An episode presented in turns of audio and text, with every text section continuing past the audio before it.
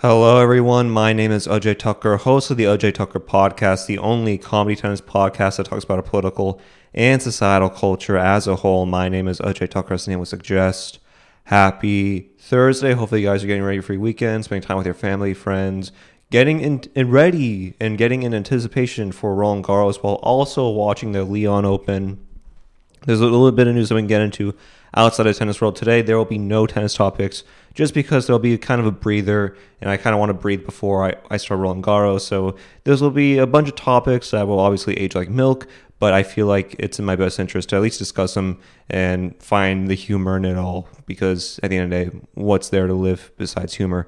So we'll get into the topics for today. We can discuss the Pennsylvania Republican primary between Dr. Oz and his opponent, uh, Shane McCormick, I think his name is, and the Pennsylvania primary race between the two of them. Uh, the Twitter mob going after Rogan for his Roe v. Wade comments, and just my overall thoughts and opinions on the comments that he made regarding his podcast episode that he did just a few days ago.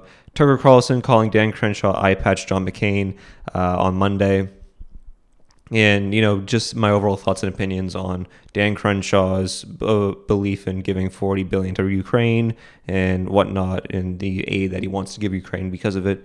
Uh, but where we'll start off for today will be Jordan Peterson getting roasted for calling SI swimsuit model ugly. So this happened on Monday, I would say. Uh, so SI, this, they announced the swimsuit issue, which whatever. I don't know why they keep doing it. I, I really don't. I mean, nobody really reads Sports Illustrated. I mean, at no point did anyone. I mean, I used to read Sports Illustrated as, as a kid, but it was like SI Kids. It was never like the actual issue. That's a little too obscene. Like, I, I don't know. I, I knew back then about what the swimsuit issue was. So, like, I, I, I couldn't muster the courage to, like, get a subscription for for that because again like I didn't grow up with that in mind. You know, for me, it was just SI kids, you know, get the trading cards, you know, because they used to give trading cards away uh, for the SI, SI uh, kids issues and whatnot. So obviously, you know the SI swimsuit issue. They announced like four people, like it was Ciara, Kim K, uh, Maye Musk, Elon Musk's mother, and uh, this model named Yumi Nu. Uh, and obviously like this is a newer individual. Uh, it's important to point out that i think her father owns like the benihana chain or whatnot and that she's like cousins with steve aoki. So if you think there's nepotism in like the fashion runway world there's also nepotism in like the swimsuit world as well. Uh, so basically what, what you have to know about her is that she's like plus size so she's a little bit on the thicker side i would say a really thicker side. Uh, and you know new york post uh, basically tweeted out the image of her on the SI cover saying Yumi Nu's shaking over SI swimsuit cover reveal. And Jordan Peterson, obviously the guy from, you know, the professor, you know, the guy who made 12 Steps of Life, you know, that dude, uh, t- the 12 Rules of Life, uh, quote tweeted it saying, Sorry, not beautiful, and no amount of authoritarian tolerance is going to change that. And let me just say this uh, he got roasted for this like extremely roasted just for saying that. I mean, there were several quote tweets on on his quote tweet. There were several replies. I mean, there. I mean, Vaush was going after him. I mean, what whoever. Uh, Liz Bruenig. You know, some people within the left space. Uh, HasanAbi. Uh, Hassan the Hun. You, you know. You know Hasan Piker. Uh, basically replied saying, "Sorry, not beautiful, and no amount of authoritarian tolerance is going uh, to- change that." And it was like a picture of like Jordan Peterson in his room, decrepit room, like with litter everywhere.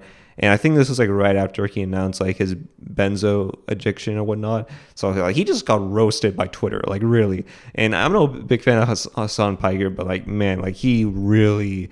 Uh, I mean, he I think he like out liked him. I think on his own post or whatnot. So I was like, wow. I mean, obviously I knew like Jordan Peterson had a lot of hate on Twitter and whatnot. I get all that.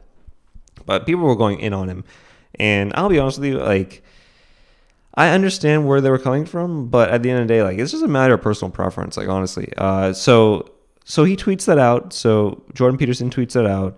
And uh, he then says, He then says he's going to depart from Twitter because of said tweets about him. This was a tweet by him saying, uh, So I told my staff to change my password to keep me from my temptation, and I'm departing once again.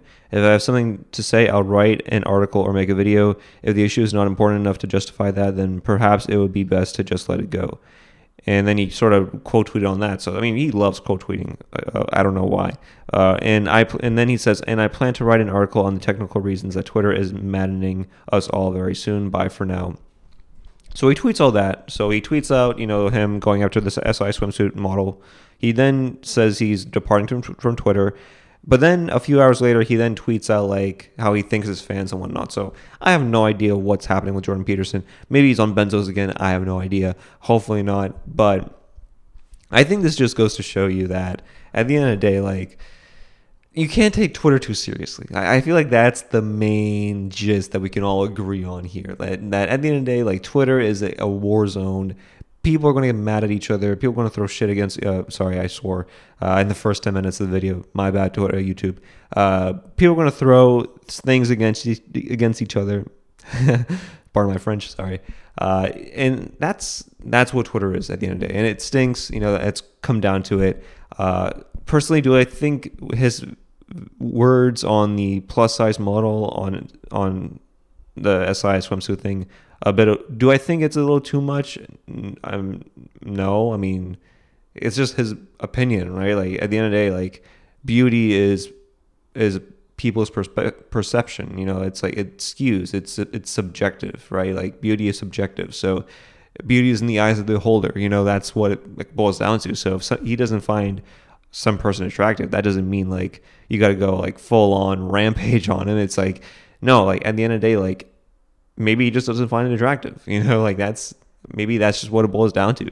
And also, like, we got to stop acting like these plus size models is a healthy, right? Like, we got to stop acting like that's the surefire way to go about this, right? Like, obviously, you know, you shouldn't be like anorexic or have like an eating disorder, but at the, at the end of the day, when you see these plus size models, it's like, no, like, this is not a healthy way of living, right? Like, at the end of the day, like, you're still being objective. Uh, like at the end of the day, like like when I see plus size models being like, yes, this is great, or when I see like fat people, like that's what it boils down to essentially. Like fat people being like, yes, we need more representation. It's like at the end of the day, like you're still being an object, right? Like that's that's what it boils like that's what it comes it comes down to. Like you're still being objected. You're still trying to get the gaze on you, you know, like the male gaze on you. So when I see, you know, plus size individuals, you know, still supporting like these archaic standards of, of the SI swimsuit issue and whatnot. It's like you're still complicit in, in wanting to be objectified. You know, right? You're like what you're doing is no different than who you're criticizing. You know, so so when I see this, I'm like, well, this is not a healthy way of living, right? Like when you see these, I wouldn't say morbidly obese individuals, but rather obese individuals you know, grace the covers and whatnot. It's like, okay, fine. If people like it, sure, why not? But this is not a healthy way to live. And, and more importantly, you don't think this person that was on the issue was photoshopped?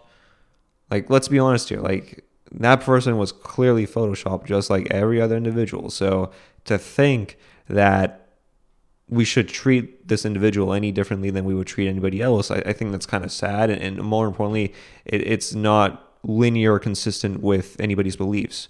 So uh, personally, for me, it's just too much for me. Like I'm going to be honest with you. Mean, I'm I'm a pretty skinny dude, so when I see that, I'm like, eh, too much for me. I don't know, not my cup of tea, honestly. But again, like people are going after Jordan Peterson for like the weirdest reasons. Like they're going after his wife, saying his wife is ugly. I'm like, dude, like stop it. Like it, honestly, like his wife is not like an SI swimsuit model. Like she's just a person and that's fine. Like she's just another individual that he truly loves. If you if you're viewing that in that perspective then don't get married honestly. Like if, if you're saying oh your wife is ugly and whatnot it's like dude like if that's your perspective like do not get married whatsoever. Uh, because at the end of the day like aging will take aging is part of the process. So understand that if that's your perspective on, on marriage then you probably shouldn't get married if that's the case. But again i don't Here's the thing with Jordan Peterson. Do I think his comments were out of step or out of line? No, because if you're a person that wants to get out there, if you want, if you're a person that wants to be objectified, just like this SI swimsuit model, then you're going to have people that will critique you and you'll have people that will critique who you are and how you look like and honestly that's what you sign up for you know that's what you sign up for when you become you know a public figure or when you put yourself out there in, in, in situations so honestly I, I don't i think this will die down i think hopefully. And hopefully we can come to the conclusion that this is just not a healthy way of living right? When you see extremely large individuals grace the covers and, and it's like it it's it's it feels like cheating in a way like I it should not happen. Like obviously like the SI swimsuit issue and whatnot Sports Illustrated is basically on the brink of bankruptcy. Like let's be honest here. So they need people to talk about it. They knew that having a rather obese individual grace the cover of it would do publicity would get people talking and we're talking about it as a result of it. So honestly they're winning, they're doing well at it, but what's the cost to it? You know, what is the cost to having a person of that be on the cover? You know, like at the end of the day, this is not healthy. Like I don't think I per, per se would partake in that. Like I don't. Like I, I don't. I don't want to partake in that. You know, so that's just not my thing. But again, when you look when you think of what Jordan Peterson saying, I feel like a lot of individuals silently agree with what he's saying. I do. Like, I'm sorry. It's just, I mean, there were several Jordan Peterson fanboys are like, oh, Jordan Peterson, that's fine. You know, I kind of like it. It's like, I mean, it's up to you if you want to like it or not. But I'm just saying, I feel like a lot of people were kind of siding with him. I'm not going to lie. Uh, so, any, anyways, that's just my overall opinions on uh, the Jordan Peterson thing with uh, the model. I'll be quite honest with you, I, I'm not a big fan of the SI models. I, I don't. I like the more fashion runway. You know, the people that do the the the runway for like fashion houses. That's what I like. That's that's what I like. Uh, I I like skinny. That's that's what I, what I like. I like skinny. I like people that mirror my body type. That's what I like. I don't like I don't like this. It's too much. You know, when I when I first saw, him, I'm like, is that Clay Matthews? Like, like I was like when I first saw, him, I'm like, man, that's a linebacker. Like she could she could play for the Packers or something that's just my I'm, I'm sorry if I'm being fat phobic here but hey uh, fat being fat I mean I'm just saying what I first saw when I saw that I'm like damn like Troy Polamalu uh, straightened his hair out man uh, that's that's what I thought uh, when I first saw that but yeah, that's my overall thoughts and opinions on the Jordan Peterson thing. Hopefully, it comes back on Twitter. I like Jordan Peterson. I know that's not a, a very popular opinion to say.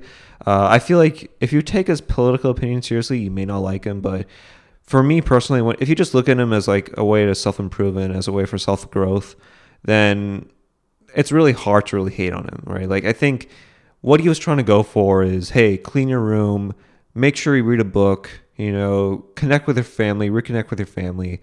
I feel like these this is just basic life advice that really helped out a lot of individuals and he's performing in Boston, so I don't know if I'm going to see him perform. The tickets are a little too expensive uh, for me, but uh, again, he's he's a individual that motivates people, and I think individuals that sort of take him seriously or by the book, or you know take him anything outside of what he truly is, which is just an individual that wants individual other people to live the best life they can possibly live. If you view him anything outside of that, or if you view him as a way as like a political influencer, then you probably w- would dislike him. But for me, like I just viewed him as hey, as a person that wanted people to get better. You know, a person that advocated for people to read Russian literature. You know, like how many people within the modern day pop sphere recommends individuals to read, you know, Dostoevsky. You know, like who who like who of their right mind would do that? It's only Jordan Peterson, and you got to give him his credit. You know, you got to give him his credit for doing that. So, you know, Jordan Peterson, I like him. I know it's not the most popular opinion to have, and yeah, there are definitely parts where where he does get very political, and it, it gets it gets a little too rough in the waters for me. But overall, generally speaking, from the surface outside, I do like him, and I think he is a net positive for a lot of men out there. I really do. Um, I just found his comments to be funny, and, and honestly, like, let's be honest here, like, a lot of people have the same sentiment about that as well. Like, let's be honest here. Uh, All right, so I think that's it for the topic for Jordan Peterson. I went a little bit too overboard. Uh, my apologies for the swear. Am I editing it out? No. Uh, why would I? I mean, first off, I don't really edit a lot of parts out of the podcast, but uh, it's like I swore, so I'm sorry, but that's just what happens uh, when you get into it. Uh, don't worry, I won't swear next week. I promise. It'll be mostly tennis, so I'll keep it kosher. But uh, yeah, I just thought that discussion merited uh, that type of discussion. Uh, so let's let's let's get into the next topic here, shall we? Uh, Tucker Carlson calls out Dan Crenshaw, uh, and he calls him out by saying he's eye patched John McCain. So this is from Newsweek. So Tucker Carlson calls Dan Crenshaw eye patch McCain over Ukraine support. So Fox News, Tucker Carlson mocked Republican Texas Representative Dan Crenshaw as he discussed his support for Ukraine dubbing the congressman a former Navy SEAL who lost an eye while fighting in Afghanistan, Eye Patch McCain. He is correct. Uh, I'll continue with the article. Carlson was discussing the plan for the United States to send Ukraine 40 billion in aid as it continues its fight against Russia, which Crenshaw supports. Carlson argued against the aid and said that the nationwide baby formula shortage should take precedent. Why is Congress? Uh, should I break out the Tucker Carlson impression because this is in quotes? Uh, why is Congress so focused on Ukraine, but you can't find baby formula? What does it even mean? How is it possible? You can't even fill your truck because things in our economy are declining really rapidly, uh, Carlson said. Don't ask questions. According to Congressman Diane Crenshaw of te- Texas, asking questions like that, really any questions at all, thinking you're a citizen, makes you pro Russia. Uh, that's my Dan, uh, Tucker Carlson impression. Very bad. Uh, Crenshaw has said during an interview with Fox News that Trey Gowdy on Monday, the arguments that our side is making is very depressing and they are almost pro Russia. People are saying we can't put baby formula on our shelves, but we are sending money to Ukrainians. My response to that is, do you know how much baby formula you can take you can buy with 40 billion? None, because it is not a money issue; it is a manufacturing issue. All right, I'm siding with Tucker Carlson on this you know, at the end of the day, like we should not be giving forty billion dollars to Ukraine. Like we shouldn't. I know there are a lot of people that are pro Ukraine, and that's up to you if you're pro Ukraine. All right, but understand that war is not just good versus evil, right? The Russia is just I mean Ukraine has done a lot of bad things just as much as say Russia has done a lot of bad things. And to send 40 billion dollars to Ukraine when you have struggling people in America, I think that's kind of sad, honestly, and it shows a misplacement of our money. And when you see Rand Paul, when you see Tucker Carlson go after this and, and really strike down on the effects or the idea that Ukraine should or that we should send Ukraine forty billion dollars, it really goes to show you that these Republicans are really outflanking the left on a lot of issues and are really doing their concerted effort to help out working class people. And again, you know, you can say what you want about Tucker Carlson. I get it. You know, he has said a lot about a lot of questionable things, but at the same time, you got to call out, you got to say when a person's right, and Tucker Carlson is right on this. Uh, I just wish Fox News gave the same energy for Tucker Carlson as they did for Pete Davidson. Right, two, three years ago, Pete Davidson made fun of you know Dan Crenshaw for wearing an eye patch, and he got lambasted on Fox News saying you can't make fun of a war veteran. How can you make fun of a war veteran? And it's like it was just a joke. He was just trying to make a joke. He was like, he said Dan Crenshaw was a hitman in a porno, which he does kind of look like a hitman in a porno. I'm not gonna lie. Uh, is it the best joke ever? No, but is it a joke that you know people sh- shouldn't take seriously? Of course. And and honestly, like the fact that people were going after him for a joke, for a rather banal joke, really shows you that you know the pro interventionist, pro military people within Fox News still permeates there. And hopefully, Tucker Carlson was defending Pete Davidson. Hopefully, he was. Uh, but still, I, I feel like the fact that they were going ham on Pete Davidson, but are silent on Tucker Carlson, really shows you that at the end of the day, they're just covering their own. So, honestly, I don't mind what Tucker Carlson said. He is right. Like, when I think of Dan Crenshaw, it, it's hard for me to really side with him because I see through him. Like I really do see the John McCain thing with him. I really do. So when I see him and, and when I when I hear him talk, I'm like, oh, you're just another politician. Like you're just you're just a sleazebag just like any other politician. You're no different than than say McCain, whether it's Pete Buttigieg. You're just you're just the same as everyone else. You're just a different You just you just you're just who you are, which is no different than any other sleazebag politician that combines a neoliberal economic policy with a neoconservative foreign policy. That's what it boils down to essentially with with Dan Crenshaw. So, yeah, I mean, honestly, with the when when I heard Tucker Carlson say this, and he was talking to Tulsi Gabbard, which, by the way, what a fall from grace for Tulsi Gabbard. But Tucker Carlson, when I heard him, and again, I say Tulsi Gabbard because like she, like man, like she's she's a grifter. Like, let's be honest here. Like, let's call a spade a spade. We, we got to call it like we see it. I mean, she's a grifter through and through. Uh, the what she said about you know bombing certain countries before her 2020 campaign. I mean, I should have seen it coming. Honestly, like she was just a neocon, but then she, she sort of gripped in, into this anti-war space because she saw an out, she saw somewhere to get in, and she sort of built herself as anti-war, even though she's had like a history of being neoconservative and being pro-imperialist. So honestly, screw Tulsi, but she, she he was talking to her and whatnot. So honestly, like I think with Tucker Carlson in this situation, you kind of have to agree and sort of understand where he's coming from. You know, obviously, is is it fun to make fun of him? Yes, it really is. What's going on here? And, you know, just that like spontaneous thing, like it, it's so hilarious to see him do it. So, what is the point? you know like just like that small like inflection is just amazing it's just hilarious i, I love I, I i love him just because of just the shocked face when he hears his interviews like when he like talks to somebody he's like like like that. He, he just like stares at them intently just processing everything they say. And it is so hilarious to watch tucker carlson do that. He's just like he just looks at the camera and it's just like such such a hilarious face to make.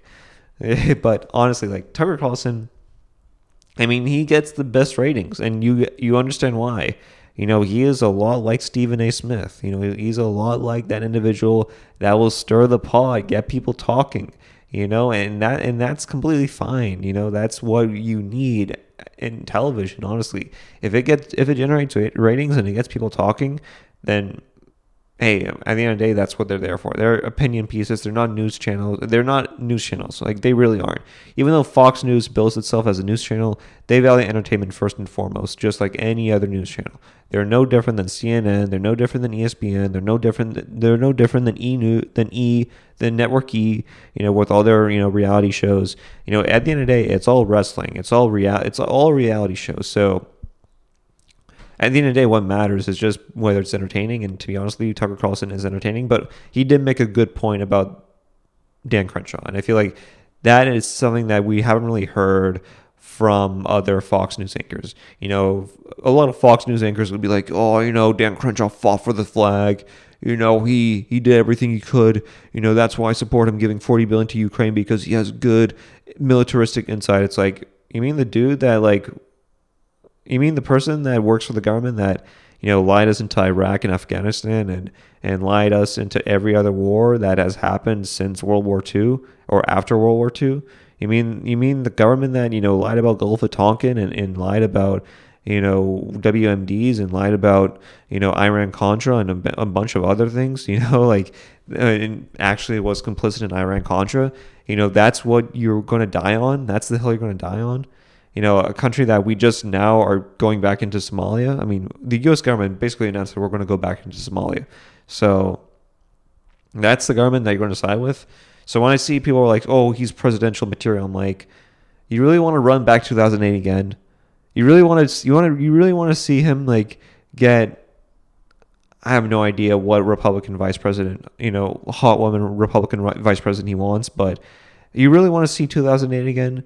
Because that's what's going to happen if you have Dan Crenshaw run for president. If he is the nominee, you're going to lose in a big way. Like really, you really are, and you, it best not be against like you know another like individual like Obama who had populist policies, you know, running for 2008, but overall was a neoliberal just like every other uh, person behind him or before him, and basically did what he what Wall Street wanted him to do and what the MIC wanted him to do. So at the end of the day, I I or here's the thing. Dan Crenshaw will be here forever. He'll be in Congress forever and we're going to have to deal with him. You know, he's like Ezra Miller in Hawaii. You know, like he's he's Ezra Miller for Hawaiians. Like you're going to have to deal with him. You know, like he's going to be there forever. He's never going to go outside of that place. You're just to have to deal with him, and you're to have to hear him trending each and every week on Twitter. Uh, dude, what happened to Ezra Miller? Like, what happened? Like, I liked him as an actor. I'm not gonna lie. Like, I thought he was a pretty good actor. Liked him at Perks of Being a Wallflower. Uh, he had some pretty good roles. I'm not gonna lie. Uh, I think he was a part of that uh, Josh Trank movie. I think I forget his name. Chronicle. I think he was a part. I think he was in Chronicle. I don't. Th- uh, if my memory serves me correctly, I think he was in Chronicle. I don't know why I'm talking about Ezra Miller here, but like what Dan Crenshaw is for Congress is, I mean, what Ezra Miller is for Hawaii Dan Crenshaw is for the political landscape. Like he will always be in the news. He'll be in Congress until he's like 70 or 80. He's going to die. Eh, Yeah, that that's basically about it with uh, Dan Crenshaw. Uh, that's all we got to really know about Dan Crenshaw, honestly. Uh, so yeah, that's just my overall thoughts and opinions on Tucker Carlson and Dan Crenshaw. I really miss tennis. I really do. I, w- I really wish I added some tennis into this podcast, but I thought like originally my thought was okay i want to take some break from tennis you know you know it's a good three four days before we talk about the roland garros you know the Lyon open is happening and gasquet won against medvedev i was kind of surprised but at the end of the day like medvedev has a love-hate relationship with clay so eh, he might lose early on he may reach the quarterfinals semifinals like last year but overall the Lyon Open's happening. Not really notable, not really noteworthy happening, to be honest with you. So we're getting ready for Roland Garros. I'm like, okay, I'll take some break from t- tennis. You know, I'll wait until sun- Monday to really delve into it. But the lack of topics, I mean, I'm, I'm sorry, man. I really am. I really apologize for the lack of topics here. Uh, I really wish I added tennis. I really did. There was just nothing happening in tennis. I really couldn't pinpoint any topic or story that I could really delve into that it was really worth your time. So my apologies. I wish I could talk about tennis. I really do. Uh, yeah, I really do. Uh, let's get into our our third topic for today. Nothing tennis related, so my apologies. Uh, but the Twitter mob, the Twitter cancel culture mob, the Twitter outrage, and honestly, I kind of understand where they're coming from. Uh, is going after Joe Rogan for his Roe v. Roe v. Wade comments. Uh, Joe Rogan cusses out people anxious about Roe v. Wade show up at work. Uh, so let's let's see what he said. All right, I think it's important to have some context to the situation. It's important to hear his side of things. Uh, so he says, and this is from Newsweek. So you know it's it's this Roe v. Wade thing. I saw it in the news, and I need a mental health day. He said mockingly, switching to his normal voice. He responded, "F you. Show up at work. Show up at work and work harder. Get the F out of here. Earlier this month, the controversial UFC commentator and comedian surprised some listeners by stating that he was 100% in favor of a woman's right to choose. Rogan has been criticized in the past for allegedly spreading misinformation, misinformation about the COVID 19 pandemic and vaccines. Uh, videos of him using the N word and another. Uh, okay, I'm not going to delve into that. Uh, obviously, I defended him in that.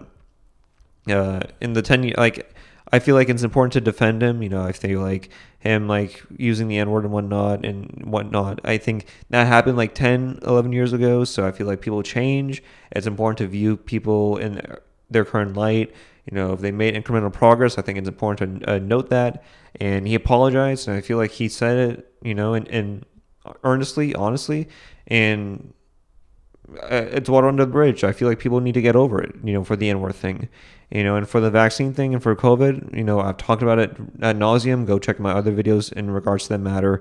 Uh, but in, in terms of this discussion here with Roe v. Wade, uh, when he says, "Oh, you know," when when he's like sort of mocking people taking mental health days, I find it interesting that you know uh, a comedian slash MMA analyst slash podcaster would say that about like individuals that work gruesomely. Like again, I, I know Rogan works a lot but some people take like 10 hour shifts at work. You know, some people work a lot work a lot you know so when i hear you know a podcaster be like oh suck it up and whatnot it's like no no no like understand that this has a lot of implications for working class people because this is what affects working class people the most, right? You think rich people are affected by Roe v. Wade? No, they're going to get their abortions. You know, do you think politicians are affected by Roe v. Wade? No, they're going to get their mistresses abortions. You know, like that's what, like at the end of the day, this affects working class people the most. So when I see, you know, him going after, you know, people, you know, saying, oh, like mocking people, you know, taking day, day offs for, for this, it's like, for me, like I get where they're coming from. Like I really do. So when I see him do this, it's like, okay, Rogan, I feel like you gotta circle back. You gotta, you know, take take it down a level. You know, sort of hear other people. You know, I feel like right now, like what he should do is just have some pro-choice advocate on a show. Like I think that would be great for him. Like honestly, like per- personally for me, like I think there should be a di- difference between there should be a separation between church and state. Like so, that's my opinion on that on the matter about the abortion thing. So uh, it doesn't matter what my opinion is. I think right now, like Roe v. like pro-choice is as, as American as apple pie. Like it really is, and I don't think it'll ever be overturned. I really don't. They may chip away at it, I'm, and that might happen. But overall, I don't think it'll ever get overturned. I, I just think we're not there as a country to overturn such a such a massively ingrained thing in our in our in our country. I, I, feel like Roe v. Wade is up there with like the Constitution is like the holy grail for people. It really is. Uh, like Roe v. Wade for liberals is like what the Constitution is for like conservatives. Like it's like the same thing for for them. But again, like going back to my my comments on the pro-choice thing, you know, I think right now what Rogan should do is just have some pro-choice advocate on a show. I feel like that would do wonders for his podcast and we actually get more people invested and actually want to hear what he would have to say in that podcast. And I think a lot of liberals who sort of are on the fence about Rogan and a lot of individuals that are on Twitter and whatnot and people outside who hear this convo who may be sort of out of it with Rogan. I feel like this is just the perfect thing to do for him to get those individuals to listen to his podcast and really hear a nuanced, well thought out discussion in regards to the issue. So for me, that's what I would do if I was Rogan. Have some pro-choice advocate on, have a discussion, and he says that he's that he's pro-choice. You know, he did say uh, that you know he thinks that the Roe v. Wade decision to overturn it is kind of dumb, and I agree with him on that. I, I really do. You know, I remember early on in this podcast, I said I was pro life. For me, like, I was just saying things for the sake of saying things. I just wanted to get people discussing and people talking and whatnot. So I don't really have a, a, a, an opinion on this besides I think Roe v. Wade is as American as apple pie, and I think that the idea that it'll ever be that'll ever be overturned, I think that's wishful thinking, and I don't think this is going to really do anything. If anything, I think the Democrats leaked this just to get people to vote for them in the midterms. That's what it boils down to. That's what I think it really boils down to. Uh, so, yeah, I mean, honestly, that's my uh, overall opinion on the Joe Rogan Roe v. Wade thing. He should just get a pro-choice guy, pro-choice woman or pro pro-choice advocate on, hear her side of the issue, agree with her, find some common ground. You know, push back if it goes too left or uh, too too wild, too flagrant. You know, I feel like that's the best thing for him to do. You know, I, I remember he brought like some doctor on before the COVID nineteen pandemic, and that doctor was talking about you know the problems with COVID nineteen and how serious that is. And obviously, this was before we knew that was just like another flu. Um, but he had him on, and it was a very interesting conversa- conversation. You know, he's had individuals on the left on, and they've been some of the best podcasts ever. I mean, that podcast he did with Bernie, I mean, that's that's still one of the best episodes he's ever put out. It really it really is. And it was only for like an hour, hour and a half, but my God, that was a great podcast between the two of them. You know, I mean, he's had conversations with people on the left, people on the right, and I feel like right now it's the perfect chance for him to bring a pro-choice person on and just hash it out. And I feel like that's the best thing he could do. You know, I mean, when he had Tim Pool on, when he had Jack Dorsey on, and when he didn't press him on any, any topics, and then when he brought Tim Pool on to really discuss with Jack Dorsey on set topics, that was great content. That was a great podcast. Him, like Tim Pool going after Vijaya Gadde, I think that's her name, Vijaya Gadde, uh, and just like pressing on her about like Twitter terms of service and like how they like manipulate and, and sort of uh, throttle, you know, people that are outside of the zeitgeist of corporate press and, and how they like censor people of their opinions. I thought that was very entertaining and more importantly, that was very right of Tim Pool to do. So I feel like Joe Rogan has had a platform that can really bring nuance to situations and conversations. And I feel like if he just brings out a pro choice individual on that podcast, I think it, it would do wonders for just the overall ability for people to have a conversation without fear of being silenced or canceled or whatnot. I feel like that podcast is one of the few podcasts where people can can be honest and vulnerable and can be who they are and, and can be truthful about what they truly say. And I feel like him having a pro choice individual or pro life, anybody for that matter, on that podcast, regardless, uh, regarding that situation, I think that would do wonders for, for that podcast. I really do. Not that he needs it, but obviously uh, it, it would do a lot for the podcast if we just get somebody to talk about it, talk about it with them in that regard, in that front. But again, to say that oh you have to show up to work, you know, get the f out of here, f you, it's like that's not the right way to go about it. I, I just don't think that's the right way to go about it. I, I love Rogan. I really do. I mean, he inspired me to start a podcast, like as I'm sure he did with a bunch of other individuals. Uh, he made me realize the importance of you know putting yourself out there on the internet and you know developing a fan base and getting people talking about you and you know saying what you truly believe in, and that's all well and good. I just disagree with what he says about that. And I feel like that's fine. You know, it's fine to have disagreements with people. You know, it's completely fine to disagree with individuals. You know, regard uh, regard regard regarding anything. You know, so I pulled a Brendan Schaub there. I started a lot when I said that. Uh, by the way, uh, should I talk about Brendan Schaub or no? Should I get should I have the fear of uh, being canceled by Brendan Schaub and you know getting copyright strike by by Brendan Schaub? Uh, I heard the Trash Tuesday podcast uh, between the Brendan Schaub, between Brendan Schaub and, and Andy and Khalyla, you know, addressing it and whatnot. Apparently, like he had like 300 pages of HTML code, and on one of the pages it said Robert Lee. and that was like the that was his evidence for Bobby Lee and Tigerbelly for creating the Fighting the Kid uh, subreddit page. And if you guys don't know, that's quite laughable. Like anybody can just like inspect element and just like type in their own HTML code and change things up. So I mean, that evidence is kind of sad to see. If that's what he brings out as evidence, oh god, like oh, like uh, I I don't know what to say about that. I really don't. Uh, so I don't know what's next for Brendan Schaub, honestly. Uh, I know people are making fun of Gringo Papi. And I'm like, where was this like a few months ago? Like, where was this? Where was the critique on Brendan Schaub a few months ago when he was trying to sue YouTubers? Like, I was like one of the like, not to say I was one of the few people that talked about it, but in terms of comedians, maybe not well-known comedians, but in terms of comedians, I was like, I was like one of the few that actually talked about it. Everybody avoided that topic. Like, name name comedians from both NYC and LA. Probably they avoided the topic of, of discussing it. So when I see people like hating on it, I'm like, okay, fine, that's fine. But overall, like, where was this energy like a few months ago? Uh, so yeah, people are really talking about the Brendan Schaub thing, and you know they're going after him, you know, for releasing Gringo Papi, which uh, is, I mean, let's be honest here, not a good special. Uh, I was going to actually punk you guys by putting it as, as my wiki pick uh, I was going to say it as my wiki pick and sort of play along with it and be like, yeah, Gringo Papi, one of the greatest specials ever.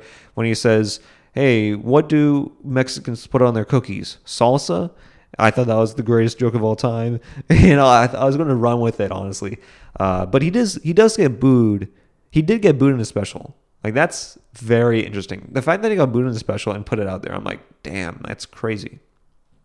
Anyways, uh, apparently the Tigerbelly podcast that he did with obviously with Bobby Lee and Khalyla.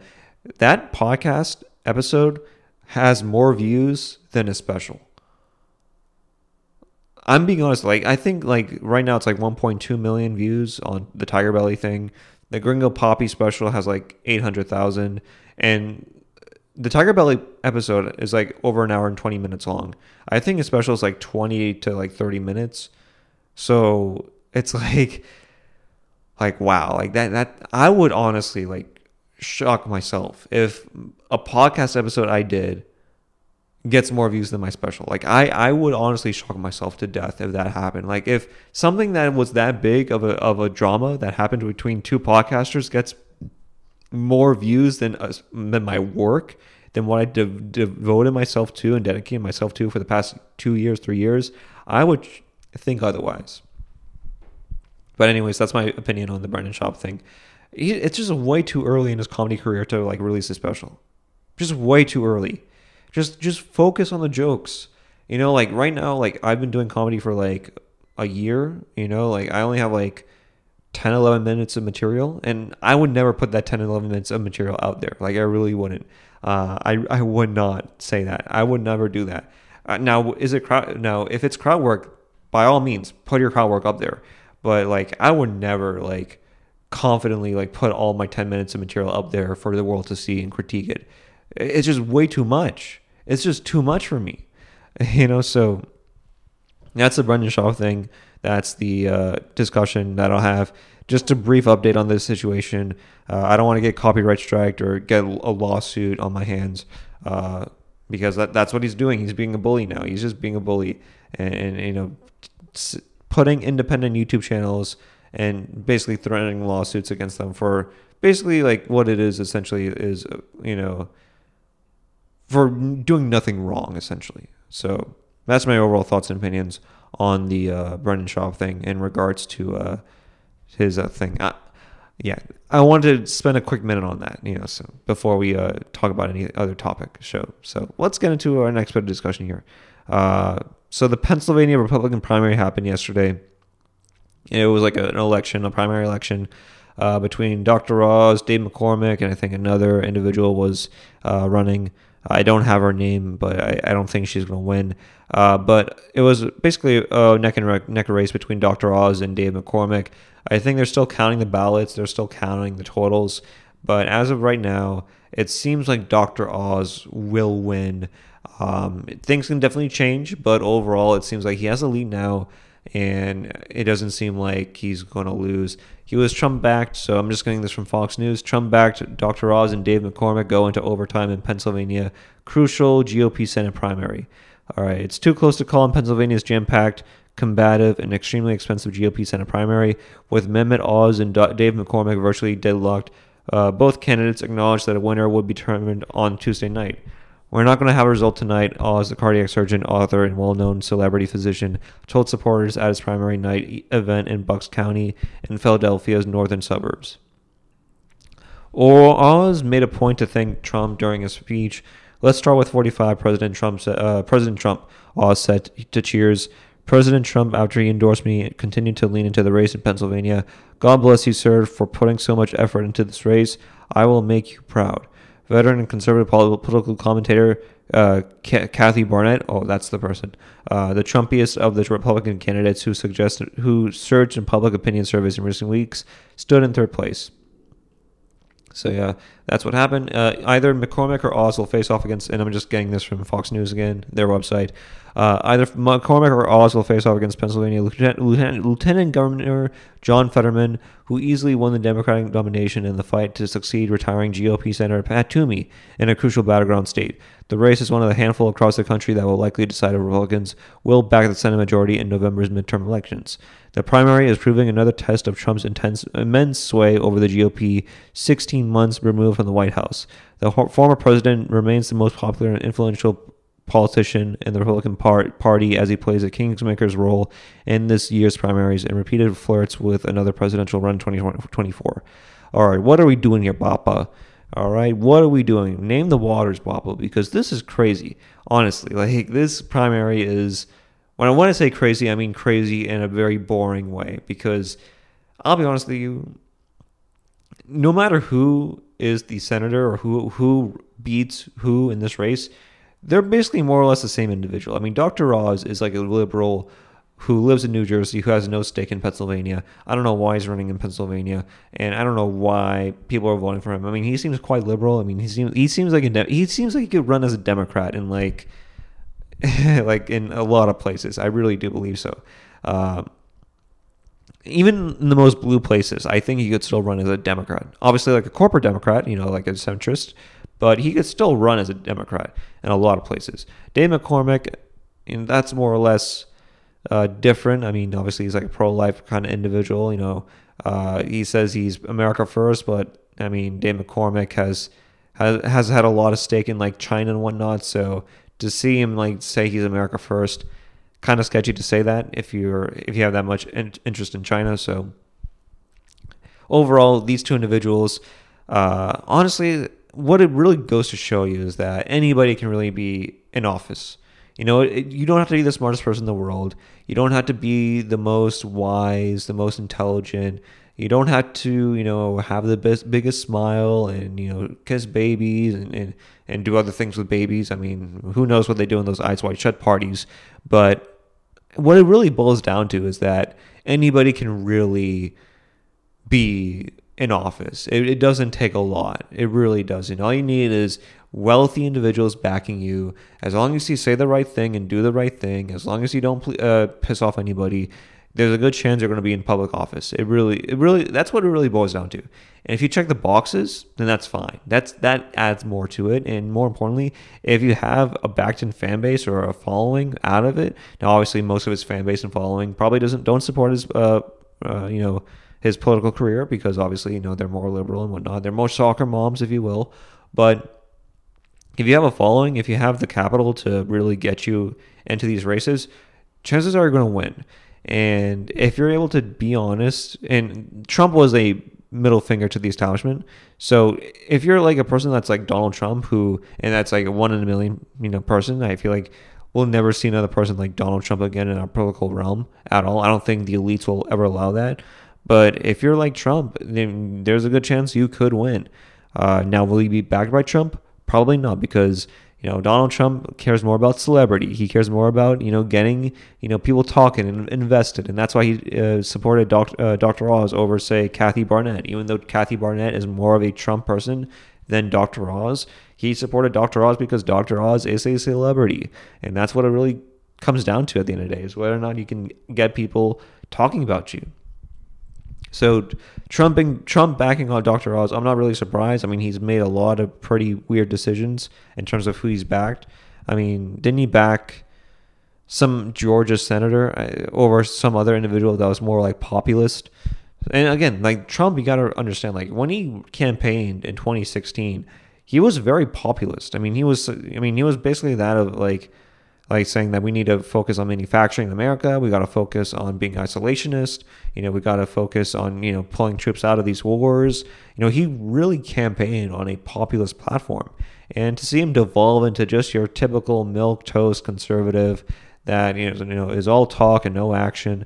You know, really goes to show you that at the end of the day, he was just n- nothing more than than what he was, which is an individual that really cared about Israel, and you know, a person that you know bent bent over backwards for Israel, you know, and that's what he will be, you know, a person that you know tried to market himself and brand himself as this you know outcast, but at the end of the day, played along with the billionaires, you know, and with the with Wall Street. You know, when he put you know Steve Mnuchin as his Treasury Secretary, I'm like, okay, this is it. This is done. This is over. Like, wrap it up, folks. Like, this is over. You know, when you saw him, you know, pass that tax cuts and uh, tax cuts bill in 2017, you know, a, a, bill that he would have hated if he ran in 2016, would have campaigned against in 2016, run on 2017, and and pass in 2017.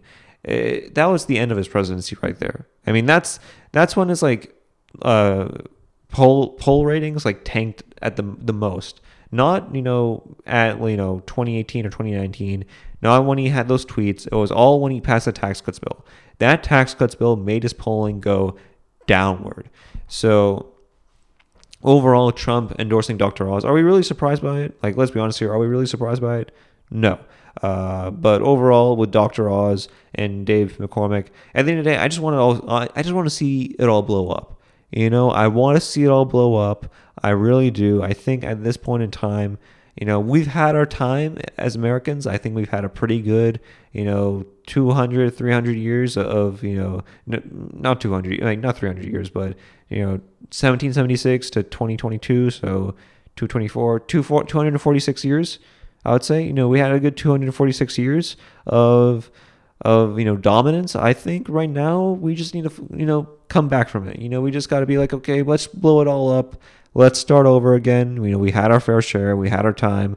Let's make room for Russia and China because at this point, when we are electing Dr. Oz and these individuals like that, first off, it goes to show you that politics is fruitless.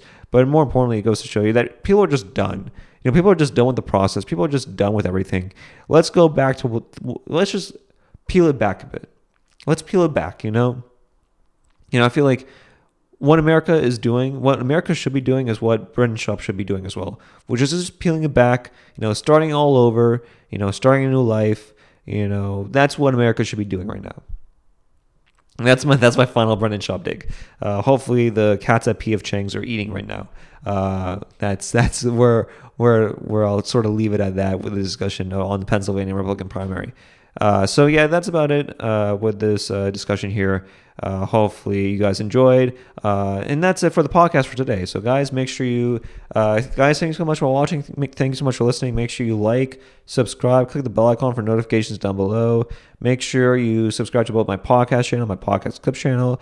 Make sure you leave a comment down below on any of the topics I discussed, whether it's Jordan Peterson getting roasted for calling SI swimsuit model ugly, whether it's Tucker Carlson calling out Dan Crenshaw, Joe Rogan's discussion on Roe v. Wade, uh, Brendan Schaub, and the overall saga that is Brendan Schaub, and that of say the Twitter, uh, that of say uh, of the Pennsylvania primary. Any comments, questions, or concerns, leave them down below. I'll do my best to respond to each and every one of them.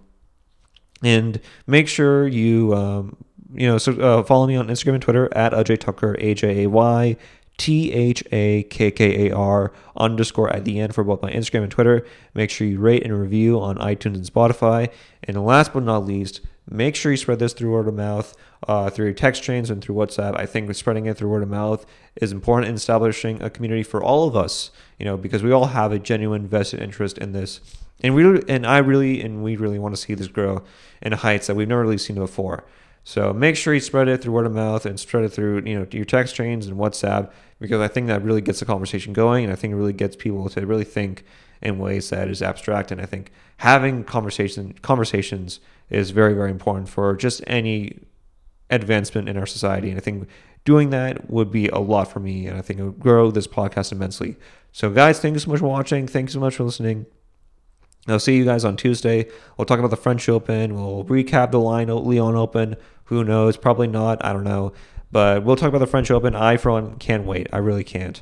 And also, one last bit of discussion here uh, before I end it. Uh, for the next week or so on my podcast clips channel, I'll be releasing one video daily recapping the best match of Roland Garros. Hopefully, I can, you know, be a man of my word and, and do that. But right now, what's planned is that on my podcast clips channel, I'll be recapping one video daily. One the best match of the ATP tour. I'll be recapping one video. Uh, I'll be recapping one match, uh, and I'll be doing it daily for the next two weeks during Roland Garros. So be on the lookout for that on my podcast clips channel. Uh, and that's where I'll sort of leave it off for you, for you. That guys, thank you so much for watching. Watching, thanks so much for listening, and I'll see you guys on Tuesday. Enjoy your weekend. Avoid the bookings and have a great weekend and hopefully spend time with those you love. All right, guys. Peace. See y'all.